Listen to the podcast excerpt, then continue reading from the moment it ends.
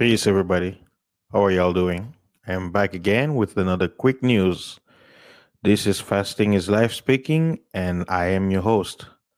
In today's news, it's going to be an interesting one. The title of this article is Indian infection tops 7 millions as Trump gets back on campaign trail. And this, uh, this article was written in uh, October 11 uh, 2020. Let me read it real quick. Uh, let me show you some of the pictures that I have. Uh, as you can see, showing you uh, people from India, you know, wearing masks. And you think, you know, India with the high population, their cases should have been higher than, you know, America, right? But it's interesting, you know. So uh, let's let's let me read the article. What does it say? It says Indians' coronavirus cases surged past 7 million on Sunday as US President Donald Trump got back on the campaign trail just nine days after announcing he had contracted COVID 19. Governments across the globe are struggling to keep up with a sharp rise in infections and manage growing public frustration over new restriction restrictions as the pandemic enters a second deadly wave. See, talk about the second wave. That's why I've been telling people, hey, don't be surprised if for us who are living in the northern hemisphere, winter is here. They're gonna shut it shut it down, right? Since he emerged in China late last year, he has killed more than 1 million worldwide, infected nearly 37 million, and forced millions out of more out of work as the pandemic batters the global economy. Indian Health Ministry data Sunday showed a rise of almost 75,000 cases, taking the total to 7.05 million, second only to the US, which has recorded 7.67 millions uh, uh, infections.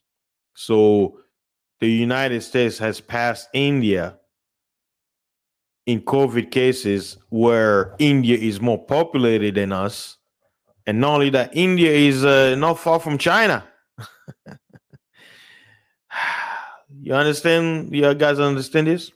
And it's interesting. I think that's why Israel, in, in the other video I made, where Israel and uh, India, they've uh, come up with the 30 second test. So check out the other video that I made. So, you know, I'm picking all news that are related to this pandemic to kind of tell you guys. So don't be surprised. I'm sure you're like, oh man, that makes sense.